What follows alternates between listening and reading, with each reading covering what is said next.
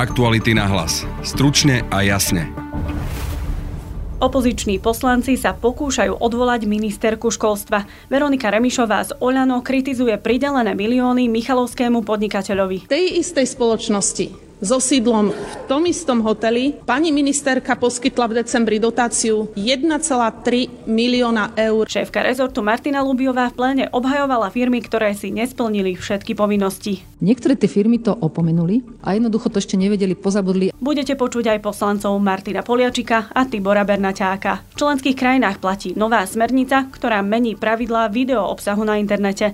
Bude na Netflixe viac európskych filmov či seriálov, odpovie Anton Škrek z Ministerstva kultúry. Počúvate podcast Aktuality na hlas. Moje meno je Laura Kelová.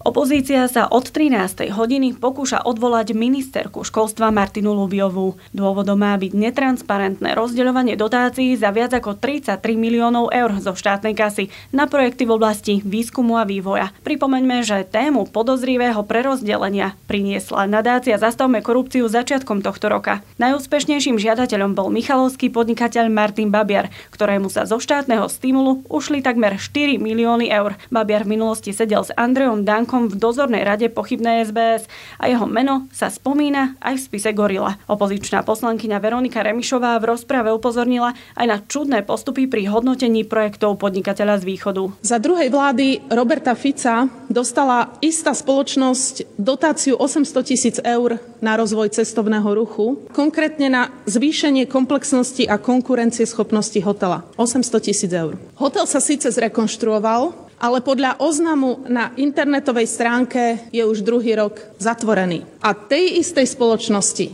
so sídlom v tom istom hoteli pani ministerka poskytla v decembri dotáciu 1,3 milióna eur na priemyselný výskum.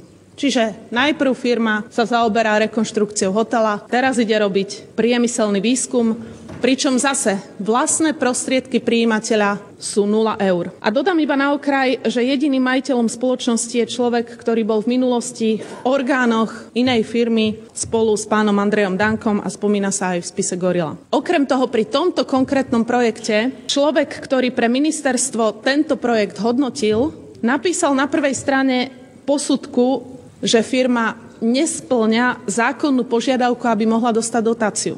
To isté napísal aj na druhej strane, to isté napísal aj na tretej strane, pričom slovne do, napi, e, popísal, prečo táto firma zákonnú požiadavku nesplňa. Posudok poslal na ministerstvo, ale za tri pracovné dni poslal na ministerstvo vyhlásenie, že sa vlastne pomýlil a že firma zákonnú požiadavku všetky podmienky splňa. Podľa opozície ministerka porušila zákon, keďže zmluvy uzavrela aj s takými firmami, ktoré v tom čase neboli zapísané v tzv. registri partnerov verejného sektora.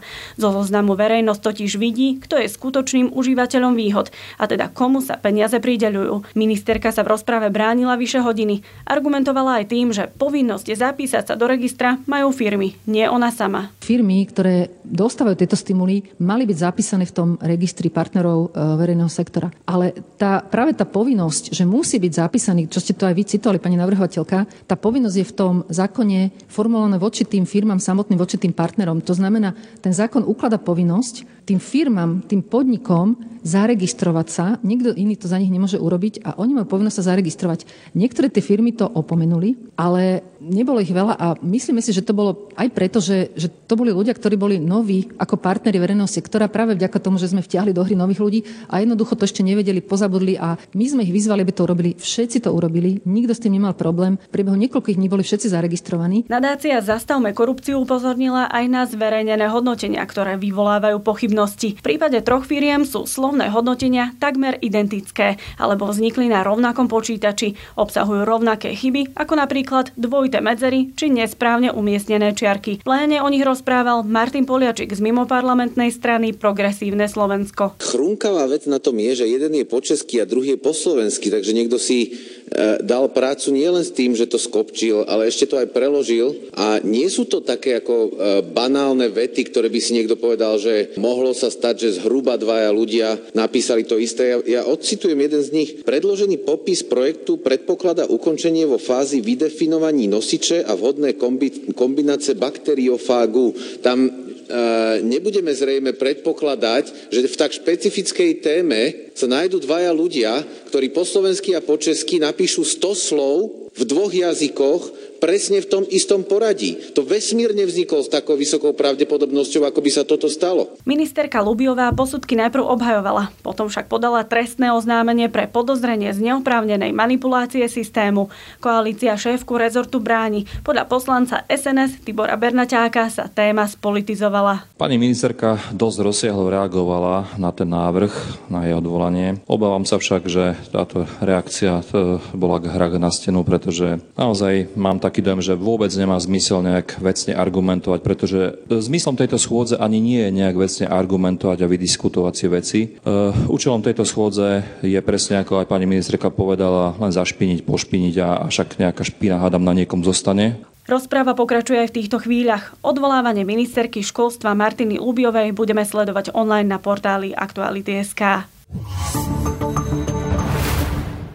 Od decembra minulého roka platí pre všetky štáty v Európskej únii nová smernica, ktorá mení pravidlá obsahu na YouTube či na Facebooku.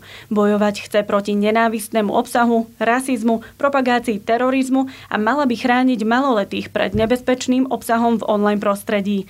Slovensko má novú právnu úpravu implementovať do augusta 2020.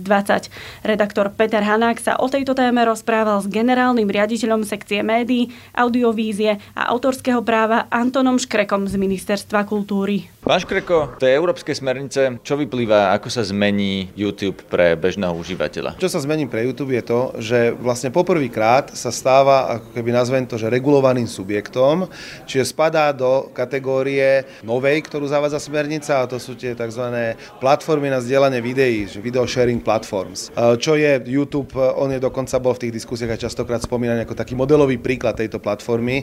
Samozrejme to nebude iba YouTube, ale bude to akákoľvek platforma, ktorá je postavená keby na video obsahu, keď to veľmi tak, Takže videá na internete budú nejakým spôsobom ponovom regulované, ale čo to znamená v praxi? Čo sa zmení pre toho užívateľa, ktorý si na ne kliká? Keď hovoríme, že budú regulované, to znamená, že budú sa na takýchto prevádzkovateľov, takýchto platform stiavať nejaké nové povinnosti, ktoré doteraz nemali. Tých povinností zase nie je veľa na, na druhej strane a skôr smerujú k ochrane. Na jednej strane je to veľmi zásadná oblasť ochrany maloletých a na druhej strane to ochrana pred škodlivým obsahom, predovšetkým, keď to trošku zjednoduším, ako keby podnecovaním k nejakému násiliu, terorizmu a podobne. To, čo sa zmení pre diváka, je to, že samozrejme bude závisieť od toho, aké systémy konkrétne, povedzme na tú ochranu maloletých, bude mať prijatý ten domovský štát, členský štát, v ktorom bude takáto služba usadená. V realite ale YouTube v Európe sídli v Írsku, to znamená, že ak Írsko príjme túto smernicu, dajú do svojho práva, tak sa YouTube bude musieť riadiť írským právom aj pre užívateľov na Slovensku? Možno by som to nepovedal že írským právom, aj keď e, fakticky áno. Ale aj touto smernicou. Ale, ale, ale to írske právo bude mať implementované vlastne právo Európskej únie, čiže túto smernicu. To znamená, že bude sa riadiť írským právom, ktoré má byť harmonizované s právom EÚ v tejto oblasti. Z pohľadu Slovenska je jasné, že u nás žiadny veľký hráč takéhoto typu usadený nie je a zrejme asi ani v dohľadnej budúcnosti nebude. Ale je aj pre nás dôležité, aby aj slovenský občan občania požívali tú mieru ochrany alebo povedzme takýchto preventívnych opatrení, napríklad v tej oblasti ochrany maloletých. Rozumiem, ale čo teda sa zmení v praxi pre toho užívateľa YouTube? Znamená to, že budeme tam vidieť tie piktogramy vekovej vhodnosti, alebo že tam bude napríklad menej nenávisných prejavov? V zásade hovoríte dobre, tá vyššia miera regulácie mala priniesť presne toto. Jednak nejakým spôsobom tú ochranu maloletých, dal som ten náš slovenský príklad, tie piktogramy. Na druhej strane presne ako keby tie škodlivé obsahy, keď to tak zo všeobecním, čiže predovšetkým hate speech, ale aj rôzne to môžu byť videá, ktoré môžu nabadať k terorizmu a podobným veciam. Bohužiaľ, dnes sme svedkami toho, že ten internet je toho relatívne plný. Tak toto sú obsahy, ktoré mali zmiznúť, ale zmiznúť tak, že samozrejme tým, že je to user-generated content, ako môže byť tendencia niekoho uploadnúť takýto obsah, ale práve YouTube v zmysle tejto smernice bude zodpovednosť tomuto zabrániť v zmysle toho, aby sa to nedostalo na verejnosť. Samozrejme, poťažmo, ak náhodou by to tam bolo umiestnené, tak to samozrejme stiahnuť oka. Takže YouTube bude mať povinnosť takéto obsahy stiahnuť. Čo to znamená hate speech v zmysle tejto smernice? Nehovorí o tom, že ide regulovať internet ako celkovo, ani nie možno, že nejaké diskusné fóra a podobné veci, kde takisto sa stretávame práve s týmto fenoménom hate speech. Smernica skôr má tendenciu keby formalizovať ten základný, tie základné mantinely predovšetkým toho a hlavným cieľom je práve skôr ochrana ešte proti terorizmu, čiže nejde až do takých tých detailov hate speech v zmysle toho, že naozaj internet vyčistí od týchto vecí, čo sa asi ani prakticky úplne nedá, aj legislatívne je to ťažké, ale naozaj skôr hovorí o tom, že pre, premostuje to definične s znakmi trestných činov v týchto oblastiach. Hej? Čiže ak je ten nenávistný prejav, čo by sme povedali označili ako hate speech, zároveň naozaj v tej extrémnej polohe typu, čiže nielen, že niekomu nadávam v odzovkách, ale že je to tá extrémna poloha, ktorá v tom slovnom vyjadrení ako keby nabáda, alebo je niečím, čo v podstate by mohlo byť kľudne trestným činom, tak vtedy to budú tie definičné znaky, kedy si poviem, aha, tak toto už je to naozaj za tou čiarou. Tá smernica zavádza, že napríklad Netflix má ponúkať v Európe až 30% európskej produkcie. To znamená, že aj slovenskí užívateľia Netflixu budú musieť dostať ponuku aspoň tých 30% napríklad európskych filmov a seriálov? Áno, tak to je v zásade. V momente, keď, nám, keď má aspoň nejakú svoju cerskú spoločnosť usadenú v rámci EÚ, čo myslím, že má, je to tak, tak ňo sa toto vzťahne. To znamená, že v katalógu Netflixu by sa malo ponovom objaviť a teraz nie len, že 30% európskej produkcie, ale mala by byť dokonca, lebo smernica ide ešte ďalej a hovorí ešte o tom, že má byť špeciálne promovaná takáto produkcia. Čiže nie je to také, že preskrolujete si tú základnú stránku na Netflixe a niekde na konci dolu teda bude akože tá Európa. Na druhej strane, ja si myslím, z hľadiska praktického aj možnosť nejakých rozhovorov na rôznych konferenciách, kde chodia samozrejme veľmi aktívne aj zástupcovia Netflixu pre Európu, eh, je aj takou keby trošku aj stratégiou Netflixu, to nechcem za nich hovoriť, je to skôr môj osobný dojem z tohto hľadiska, že Netflix sa snaží ako keby do svojej ponuky dávať aj veľa regionálnych obsahov z toho titulu, že častokrát tomu divákovi v danom nejakom regióne, zavrnehonej krajine, regióne sú bližšie vždy tie domáce obsahy, možno aj domáce témy.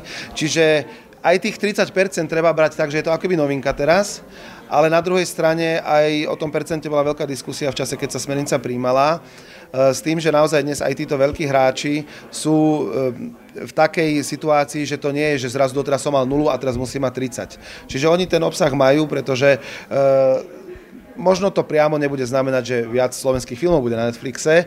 To by sme boli asi veľkí optimisti, čo by bolo tiež fajn, pretože aj slovenská produkcia je samozrejme európskou produkciou. Ale určite si myslím, že to pomôže trošku väčšej, väčšiemu promovaniu e, tej regionálnej produkcie v rámci Európy, ktorá je tiež častokrát kvalitná a trpí práve možno, že menšou mierou ako keby prístupnosti e, na tie cirkulačné trhy, tak by som to nazval. To znamená, že možno, že ťažšie sa dostanú, aj keď kvalitné obsahy, ale predsa ťažšie lepšie prerazia v konkurencii možno, že iných obsahov, ktoré sú mimo európskej proveniencie.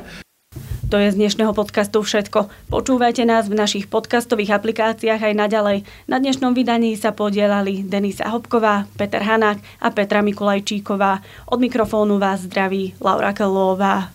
Aktuality na hlas. Stručne a jasne.